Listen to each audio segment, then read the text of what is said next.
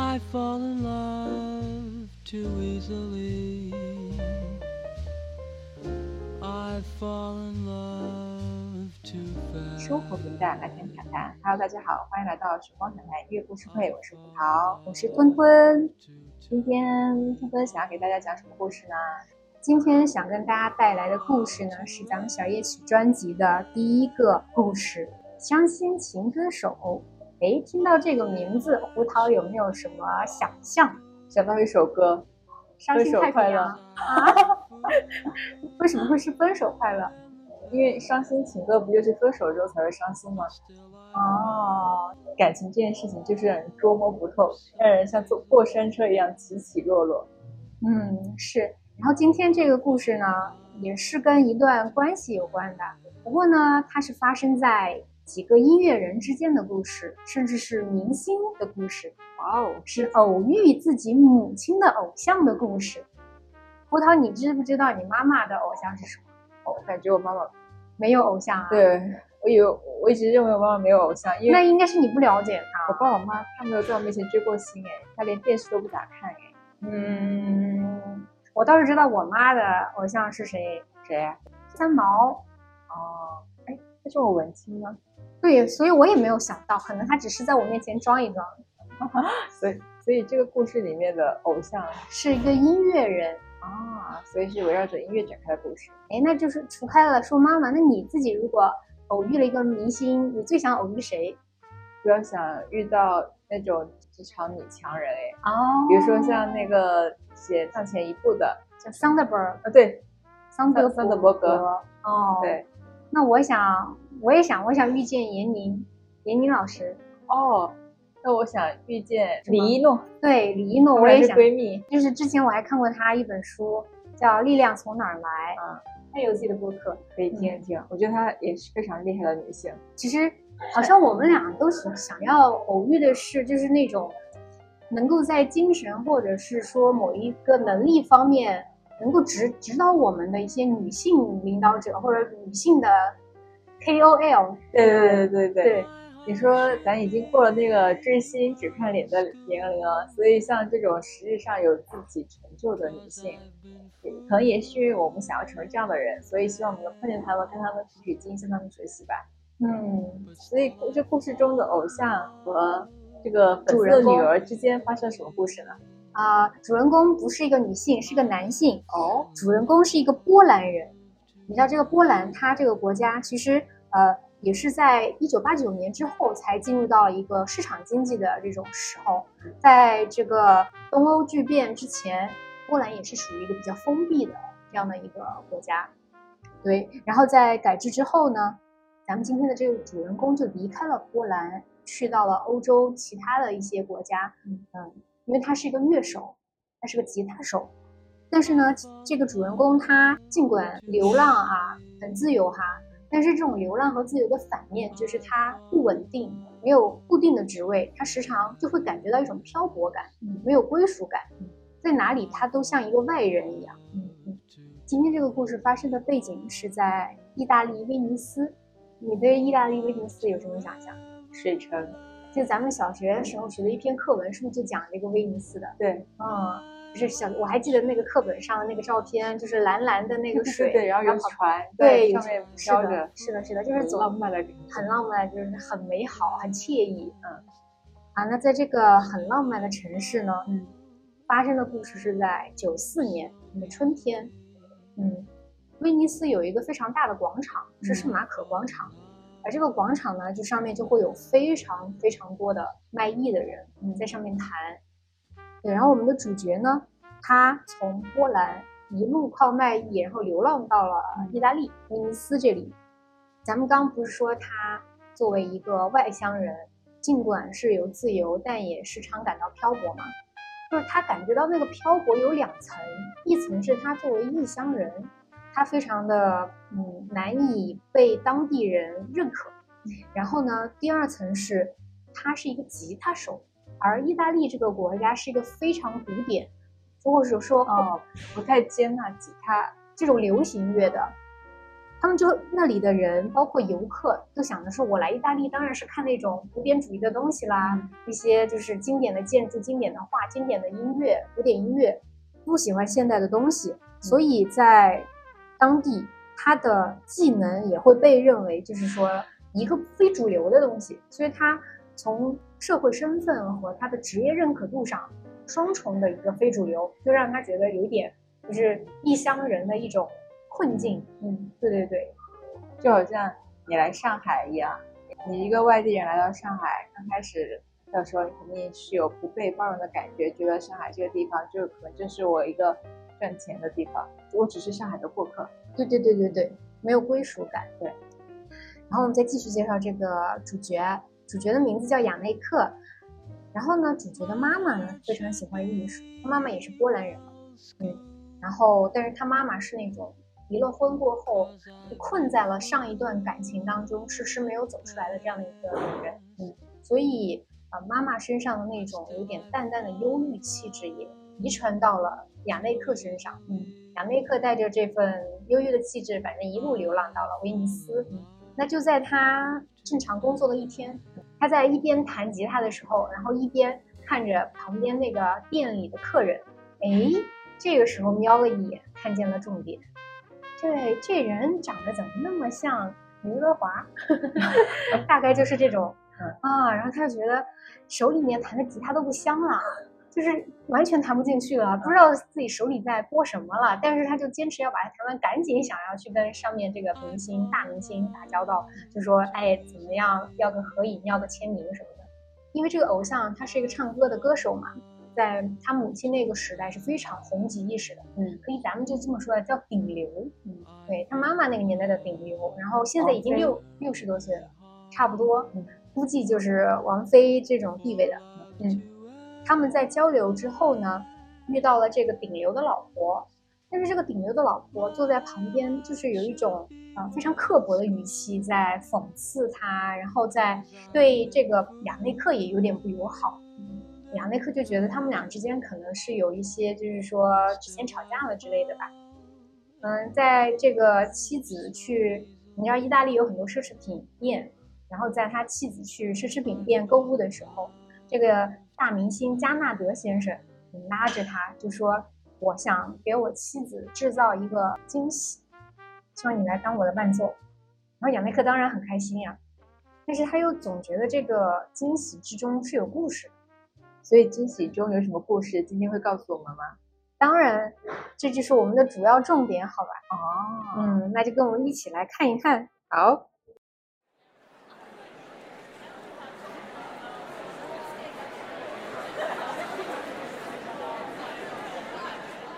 事情是这样的，我跟 Lindy 第一次到威尼斯来时，是我们蜜月的时候，二十七年前。为了那些美好的回忆，我们再也没有回来过这里。没有一起回来过，所以当我们计划这次旅行、这次特别的旅行时，我们对自己说：我们一定要来威尼斯住几天。是你们的结婚周年纪念呀，加纳德先生。周年纪念？抱歉，我以为您是说这次是一个特别的旅行。周年纪念？不不不不，是我们的周年纪念。可是我正在酝酿的这件事情也差不多了，因为我要做一个非常浪漫的事情。我要给他唱小夜曲，地地道道威尼斯式的，这就需要你的帮助。你弹吉他，我唱歌，我们租条钢朵拉，爬到他的窗户下，我在底下唱给他听。我们在这附近租了一间房子，卧室的窗户就临着运河，天黑以后就万事俱备了。有墙上的灯把景物照亮。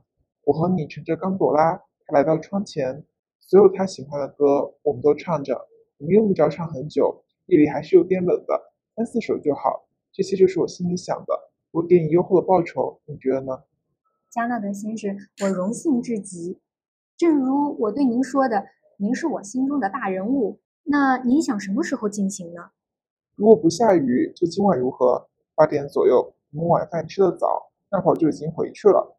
我找个借口离开房间来找你。我安排了冈朵拉，我们沿着运河划回来，停在窗户下，不会有问题的。你觉得呢？然后呢，雅内克呢当然是答应了呀。那可不是，对呀、毕竟是自己偶像，还要求自己帮忙，那肯定是很愿意母亲啊的偶像还是他的偶像，既是他，就既是所以他和他妈妈是同一个偶像。嗯，亚内克呢当然是答应了加纳德先生的要求，毕竟他也给了报酬，并且是帮忙嘛，这是一件好事儿，惊喜，帮别人就是制造惊喜，当然是一个非常开心的事情。大佬都开口了，还是能帮则帮吧。是的，是的。那你现在觉得是不是加纳德先生还挺浪漫的一点，或者说挺知道怎么说拿捏女人的？哄哄老婆开心。对对对，而且他还没什么架子，因为他不认识这个雅内克，他他会弹吉他，就邀请他帮忙，而不会说我是一个大人物，然后你是个名不见经传的小，呃，就是哦就是普通的市市民或者是游客，嗯我就来找你。那就是在一方面也在间接认可雅内克的这个就是音乐水平嘛，嗯，所以的确是作为雅内克来说，他没有办法拒绝。对，然后雅内克他就坐在一旁和加纳德先生在那讨论很多细节，比如说他要唱哪一些歌呀，什么新高啊之类的，巴拉巴拉的。但是呢，雅内克还是像刚刚一样，他总觉得因为刚刚经历了他妻子那种说话有点儿带火药味儿的那种嗯场景之后，他嗯总觉得这个惊喜制造的背后是还是有一些隐隐的不对劲吧。嗯，然后这个时候他们又继续去探讨。所以这个惊喜的制造可能有一些背景在的，要解决什么问题？对，是的，啊嗯。后面他们是怎么做的呢？让我们再继续来听一听。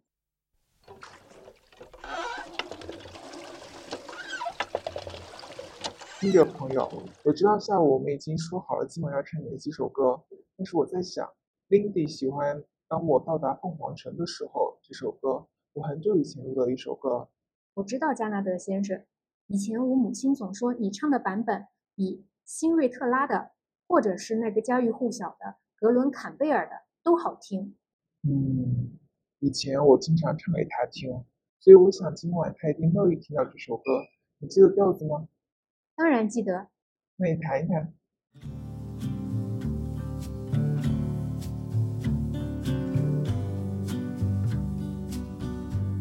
高一点儿，声道降低调。我在唱片里就是这么唱的。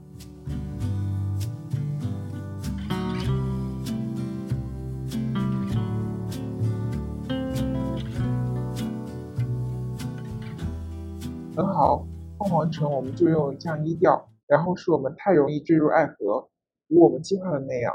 最后是给我的宝贝，这样就够了，我不会想听再多的了。加纳德先生，希望您别介意我这么问。可是加纳德太太知道今晚的表演吗？还是说这会是个惊喜？我想应该是属于惊喜这一类的，你晓得他会有什么样的反应。也许我们唱不到给我的宝贝，嗯，真有意思。你说，要是那些游客发现一条载着著名的托尼·加纳德的船刚刚开了过去，不知道他们会有什么反应？我的朋友，你是从波兰来的，所以你不知道是怎么一回事儿。加纳德先生，我的祖国现在是自由民族了。抱歉，我没有侮辱你国家的意思。你们是勇敢的民族，我希望你们赢得和平和繁荣。可是，朋友，我想告诉你的是，我想说的是，从你来的地方，自然还会有很多东西是你不明白的。就如在你们国家也有很多事情我是不会明白的。嗯，我想是这样的，加纳德先生。我们刚刚经过那些人，要是你过去问他们，嘿，你们还有人记得托尼·加纳德吗？也许当中一部分人，甚至是大部分人会说记得，谁知道呢？但是像我们刚才那样子经过，就算他们认出了我，他们会欣慰不已吗？我想不会，他们不会放下他们的叉子，不会停下他们的烛光晚餐。为什么要呢？只不过是一个已经过时了的歌手。不不不，我不相信加纳德先生，您是经典，就像辛纳特拉或者迪安马丁一样，一些一流的大师是不会过时的，不像那些流行明星。谢谢你这么说，朋友。我知道你是好意，可是唯独今晚不要开我的玩笑。我来教你一个秘诀，一个表演的小秘诀，给同行的你。很简单，你要多少了解你的观众，不管是哪个方面，你得知道一点儿。一件让你心里觉得今晚的观众和昨晚的不同的事，比如说你在密尔沃基演出，你就得问问自己有什么不同。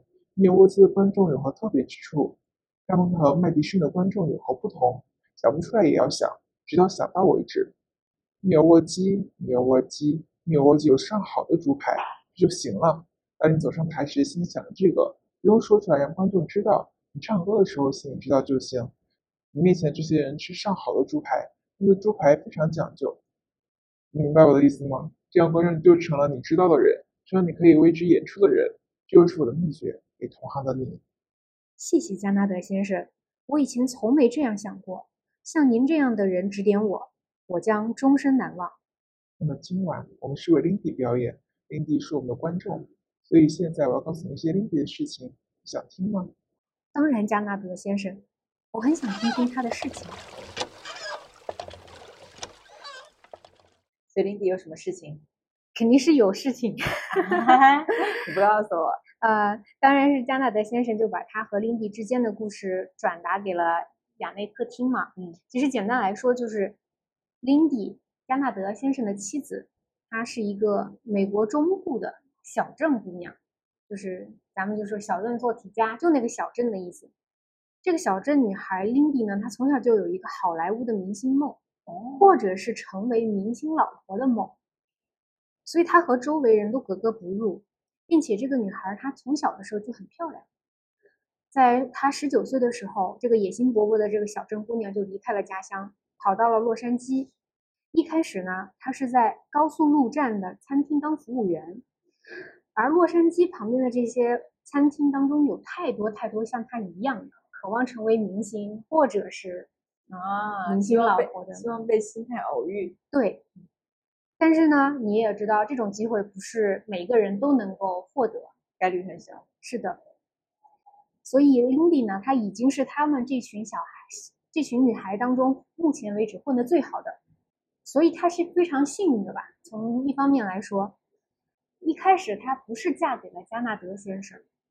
她是嫁给了一个二流的歌手，是她第一任丈夫，而且是她来到了洛杉矶六七年之后才遇到这个丈夫的，所以说明 Lindy 这个人是一个有耐心，或者她是坚定了自己的野心的话，她会能够坚持下去，等得起，等得起的人。对，在她认识她第一任丈夫之后呢，就通过这个丈夫进入了这种演艺圈或者是呃歌手圈，在这个圈子里。以已婚的姿态和加纳德先生见面了啊，而加纳德先生一见钟情，对他的老婆，那不是俏些墙角吗？对，由于林比是已婚的状态嘛，所以他那个时候没有敢行动啊。嗯，是直到那她第一任丈夫二流歌手不红了，红不了了，然后这个时候呢，恰好他又如日中天，你知道吗？他的事业，他成为了美国顶流。就成为顶流之后，她就有自信，然后她就觉得对方的丈夫有事业一蹶一蹶不振嘛，她就觉得这个时候她自己的机会来了呀，然后她就去跟林迪告白了。林迪这个时候更没有任何理由拒绝和顶流一起分享快乐的这种感觉呀。站在顶流吹风，肯定是比在不懂，就是宁愿坐在宝马宝马车里哭，也不愿意坐在自行车上笑。是的，所以她跟她第一任丈夫是没有感情的。你说没有感情，有可能有吧，但是他就是觉得物质是完全大过于感情的人。OK，当当那个加纳德先生过气了之后，他就可以换下一任丈夫了。可是美貌是会色衰的呀，就是你就是说女人会年老色衰是吗？对。可是加纳德先生不一定是喜欢她的容颜，但是一见钟情肯定是容颜。对呀，但是也有可能是他的性格。但是你要知道，加纳德先生比他的妻子大十多岁。啊。再怎么老也没有他老，老得快。所以这时候加纳德先生请雅内克帮他重新唤起他妻子的芳心。嗯，事情到底是怎么样的走向呢？就让我们继续来听一听他们之间精彩的对话。Lindy，Lindy，Lindy，是你吗，亲爱的？我还以为你被绑架之类的呢。你害我担心死了！别傻了，亲爱的，在这种地方是什么事儿呢？再说，我给你留了纸条。我没有看见什么纸条，亲爱的。我给你留了纸条，让你别担心。纸条在哪儿呢？上面写了什么？我不记得了，亲爱的，只是张普通的纸条，说要去买烟之类的。哼，你现在在那里就是干这个吗？买烟？不是，亲爱的，这是另外一件事儿，我要唱歌给你听。你是在开什么玩笑吗？唱歌？不，亲爱的，不是开玩笑。这里是威尼斯，这里人就是这么干的。我觉得外面有点冷，亲爱的。那你进屋去听吧，进屋里去吧，亲爱的。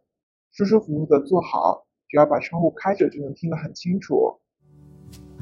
来吧，加纳德先生，我们开始吧。第一首，当我到达凤凰城的时候。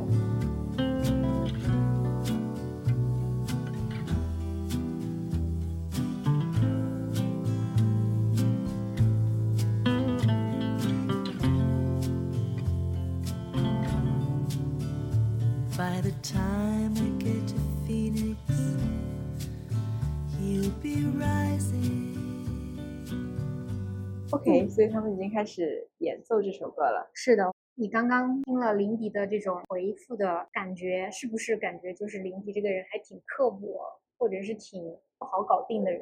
我只能感觉林迪把她的丈夫拿捏的死死的。是吗？那你觉得林迪跟这个顶流在一起，是为了面包还是为了爱？肯定是面包呀，因为你不会对自己喜欢的人说这种话呀。嗯，要回去当时心情非常不好，你才会说这种啊，我没有发现你留了纸条啊，你唱歌是开玩笑吗？啊，你要给我唱歌，可是我觉得外面有点冷哎，我想回去哎，就是很不给面子，很不给面子，对，就很不配合，对。嗯，但是你知道，就是这个加纳德先生选曲啊，他选的《当我到达凤凰城的时候》，英文是 By the time I get to Phoenix，这首歌是一个非常悲伤的歌。嗯，这个歌就是那种充满漂泊和离别，就是我要告别我心爱的姑娘，去远方，去远航。嗯，就这种，就总觉得这首歌可能选的还是有一点，就是跟这个环境相互呼应的。我觉得他的选的三首歌其实是有。递进关系，对，他先表达自己非常难过的心情，然后呢，再回忆我们以前的故事。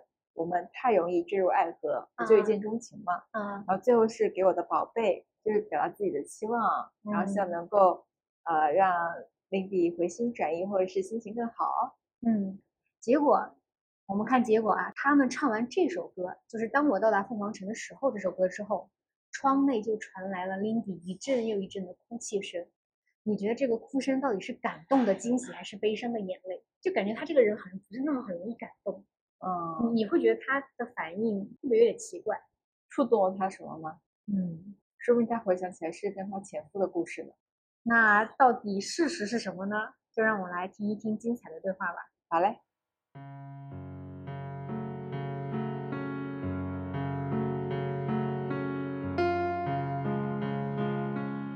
我们成功了，加纳德先生。我们成功了，我们打动他了。加纳德先生，您是我成长过程中重要的一部分。今晚对我来说太特别了。如果我们就此告别，以后我不会再见到您，那么我余生都会一直琢磨。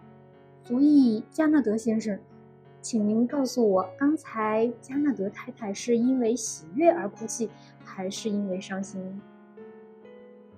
我想以我这种方式唱歌给他听，他很高兴，但是他很伤心。我们俩都很伤心。漫长了二十七年，这次旅行之后，我们就要分开了，这是我们最后一次一起旅行了。听您这么说，我真的很难过，加纳德先生。我想，很多婚姻最后都走到了尽头，即便是一起过了二十七年，但至少你们能以这种方式分开。一起到威尼斯度假，在冈朵拉上唱歌，很少有夫妻能这么友好的分手吧？我们为什么不友好呢？我们仍然深爱着对方，这就是他为什么哭了。他还像我爱着他一样爱着我。就像我说的，我对林迪一见钟情，可是他也爱我吗？我想他根本没有考虑这个问题。我是个明星，只关心这一点，我是他梦寐以求的。是他在那家小餐厅里处心积虑想要得到的。他爱不爱我不是个问题。可是二十七年的婚姻会发生很多有趣的事。很多夫妻因渐渐的越来越不喜欢对方，厌倦对方，最后憎恨对方。我有时候刚好相反。过了很多年，年底逐渐慢慢的开始喜欢我。一开始我不敢相信，可是后来没什么可怀疑的。离开餐桌时，轻轻碰一下我的肩膀，在房间那一头莫名其妙微微一笑。没什么好笑的事，只是他不知道自己在乐什么。我敢说他自己也很惊讶。但事实如此。五六年后，我们发现我们在一起非常惬意，我们关心对方，在乎对方。总而言之，我们爱对方。而如今，我们依然爱着对方。我不明白，加纳德先生，你们彼此相爱，可为什么您和加纳德太太就要分开呢？你怎么可能明白呢，朋友？从那样国家来的。但是今天晚上你对我太好了，我试着解释给你听吧。事实是，我的名声已经不如从前了。你尽可以反对，但在美国是不可否认的事实。我不再是大明星了。如今的我可以慢慢接受现实，慢慢隐退，生活在过去的荣誉之上。那我也可以说，不，我还没完呢。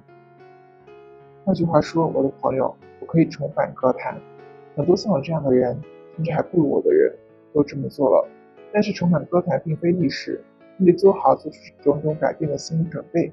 有些改变是很困难的，你得改变你的想法，甚至改变一些你喜欢的东西。加纳德先生，您的意思是，因为您要重返歌坛，所以您和加纳德太太不得不分开？看看其他人，看看那些成功重返歌坛的人。看看那些至今活跃在歌坛的我这一辈人，他们每一个每一个都再婚了两次，甚至三次。他们每一个人都牵着年轻的妻子。我和林迪会成为笑柄的。而且现在有一个我看上眼的姑娘，她也看上我了。林迪明白这其中的道理，比我还早明白。也许在餐厅里听梅格讲各种奇闻异事时就明白了。我们商量过了，他明白我们该各走各的了。我还是不明白，加纳德先生，您和加纳德太太来的地方不会和其他地方相差到哪去。所以，加纳德先生，这些年来您唱的歌能感动各个地方的人，甚至是我生长的地方。这些歌里头都唱些什么呢？两个人既然都不相爱了，只好分开，所以伤心。可要是两个人还彼此相爱，就应该永远在一起啊！这就是那些歌里所唱的。我明白你的意思，朋友。我知道你很难明白这件事情，但事实确实是这样的，而且这样也对林迪好。我们现在就分开，对他来说最好。他不老，你见过他，他依旧美丽动人。他得趁现在还来得及抽身的时候抽身，还来得及的时候再找一个爱人，再结一次婚。他得趁这还为时未晚时赶紧抽身。我猜你母亲始终没能再找到一个好人吧。的确没有，加纳德先生，您是怎么猜到的呢？他始终没能再婚，并且他也没能活着看见我们国家的变化。太遗憾了，我相信她是个好女人。如果真像你说的那样，我的歌真的让她感到幸福，那对我而言意义重大。很遗憾，他最终没能再找到一个好人。我不希望我的 Lindy 会这样，不，我的 Lindy 不会的。我要我的 Lindy 再找到一个好人。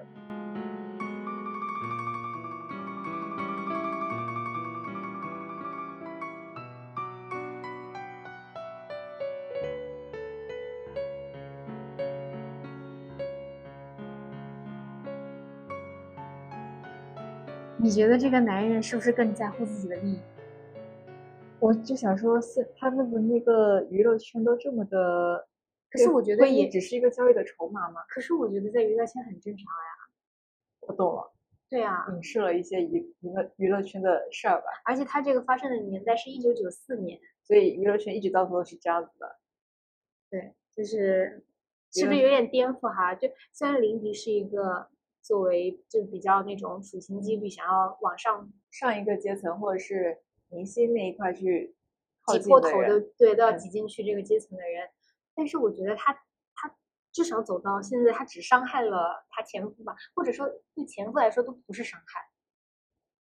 我觉得各取所需呗。对呀，但是前夫看她漂亮，然后她看她前夫有名气，对她看她第二任也是有名气。所以她老公也很知道她她图她什么呀，嗯，所以其实也只有林迪这样的女人才能和他好好分手吧，嗯，因为大家都都很清楚自己要的是什么。可是为什么我突然觉得林迪是一个还挺能值得人佩服的？就是他知道自己清楚的知道自己要什么，那不是跟保障双方的一个知情权，然后对方也愿意为你买单，你也愿意陪对方就好了。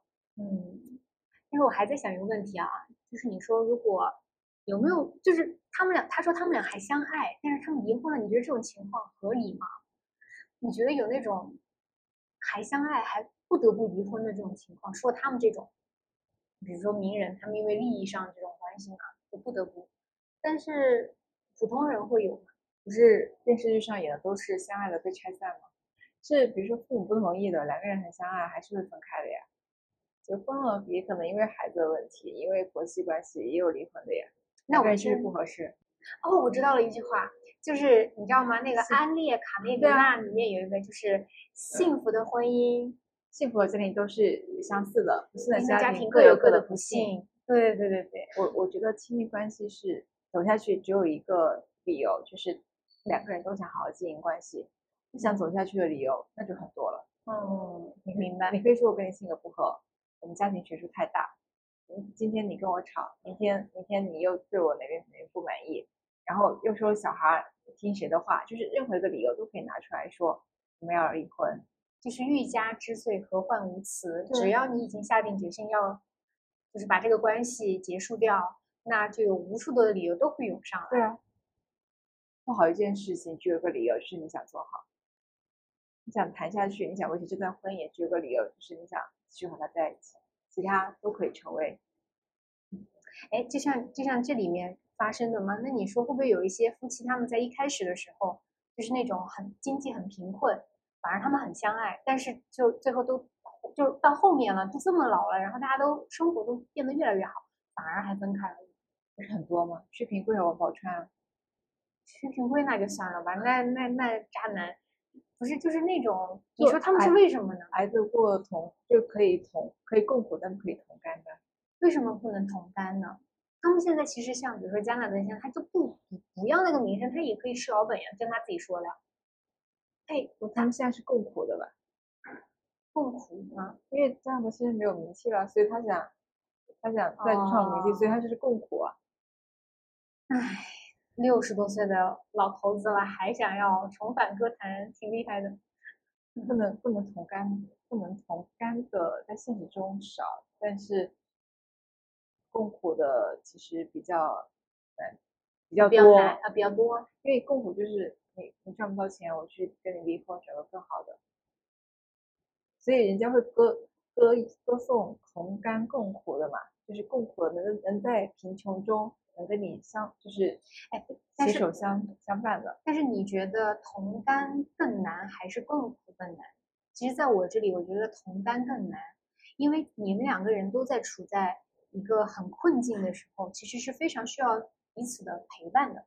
那个时候的心理是，只要有个人在，我就 OK 了，陪着我一起度过这个时间。就是那个时候的心理状态，或许是一种。呃，我不需要要求对方多好，因为我自己也处在一个困境中，所以呢，你反而两个共两个都是苦的人才不会离开对方。同甘为啥呢？因为你同甘就是你自己走出了那个困境，你从黑暗走向了光明之后，你站在光明里，你就想要渴望，你的要求就高了，其实有点像仓廪实而知礼节一样，就是你你你你你，我懂，对对对，就是你的要求就会多了，你就是觉得这个人他。虽然跟你共共共苦，但是很多老公抛弃了自己的糟糠之妻吗？对，对啊。所以我觉得同甘会更难一点，对吧？你觉得呢？嗯，其实我觉得能共苦的都是女女性匹配女女的陪穷小子共苦，很少是穷小子陪女的共苦。所以这里就扯到，就是如果婚姻当中要，就是真的能够。完成这个“同甘共苦”四个字，必须得两个人的步调一致，你觉得呢？是不是？就是说，你看刚刚说同甘不行，也是其中某一个人可能他的精神追求或者他的物质已经比远远超过了另外一个人的成长速度，这个时候大家步调不一致了就完了，这时候也也考验这个人的道德水平。是的，他能不能自我约束？对，一个是步调不一致，第二个是。干干的那个人，就是干的那个人和陪着苦的那个人，他们自我的道德水平高不高？嗯，因为你苦的时候，你你因为爱他，所以你愿意陪他一起受苦。特别是很多女性是老老公是穷小子嘛，嗯，所以因为你觉得你们俩是夫妻，你们居然就是一起度过这个难关，嗯，但是你到干的时候，一般这时候都是男的干了，就是飞黄腾达了，然后把女性就是自己原来的发髻给修了。嗯，所以像加瓦德先生这样的，还是他算不能够活。嗯，他其实是算爱这个女生吧，因为他觉得就是跟他分手了之后，呃，这个女生还可以找下家嘛。我我觉得是他出于自己的未来考虑重返歌坛，所以歌坛上那些人不都是呃再婚三婚的吗？嗯，那他觉得他成为歌坛也应该再婚三婚，所以他把他那个 Lindy 给抛弃了。嗯，那他想迟早要抛弃，就先满足自己的呃、啊对需需求来说，对，所以我说他在这个嗯情况下再再去做考虑对他更好一点的选择，就是对现在就修。对，所以我就是觉得他其实是一个把自己利益看在也是看在爱情之上的人，他也没有他自己所说的那么的爱这个女人吧。所以我觉得爱情都是平等的呀。比如说有些人的确是找到了很有钱的老公，但是在嗯另一方面可能会，比如说你在家里面没什么话语权，嗯，都是听他的，或者或者不叫爱情是平等的，是整个人生它就是一个守恒的，你知道吗？所以不要羡慕别人有就嫁了一个有钱老公。我觉得你你现在的老公，如果你是喜欢的，那可能在嗯另一方面他也是满足你的一些需求的。对对，哎，其实就这个，我觉得两性关系是非常个体化的感受和经历。嗯，但是这个故事还是挺是还是还是有点有一点点反转哈，啊，但也影射了一些娱乐圈的情况吧。嗯，是的，是的。好，那今天这个故事就到这里了。不知道大家是有没有一开始和胡桃一样呢？有一点点感觉到反转。如果觉得这个故事也挺有趣，或者有什么想法，就在我们的评论区留言吧。嗯，对我们的表达方式，对我们讲故事的方式有什么建议，也可以在评论区留言，欢迎各种建议和批评。那今天节目就到这啦，下次再见，拜拜，拜拜。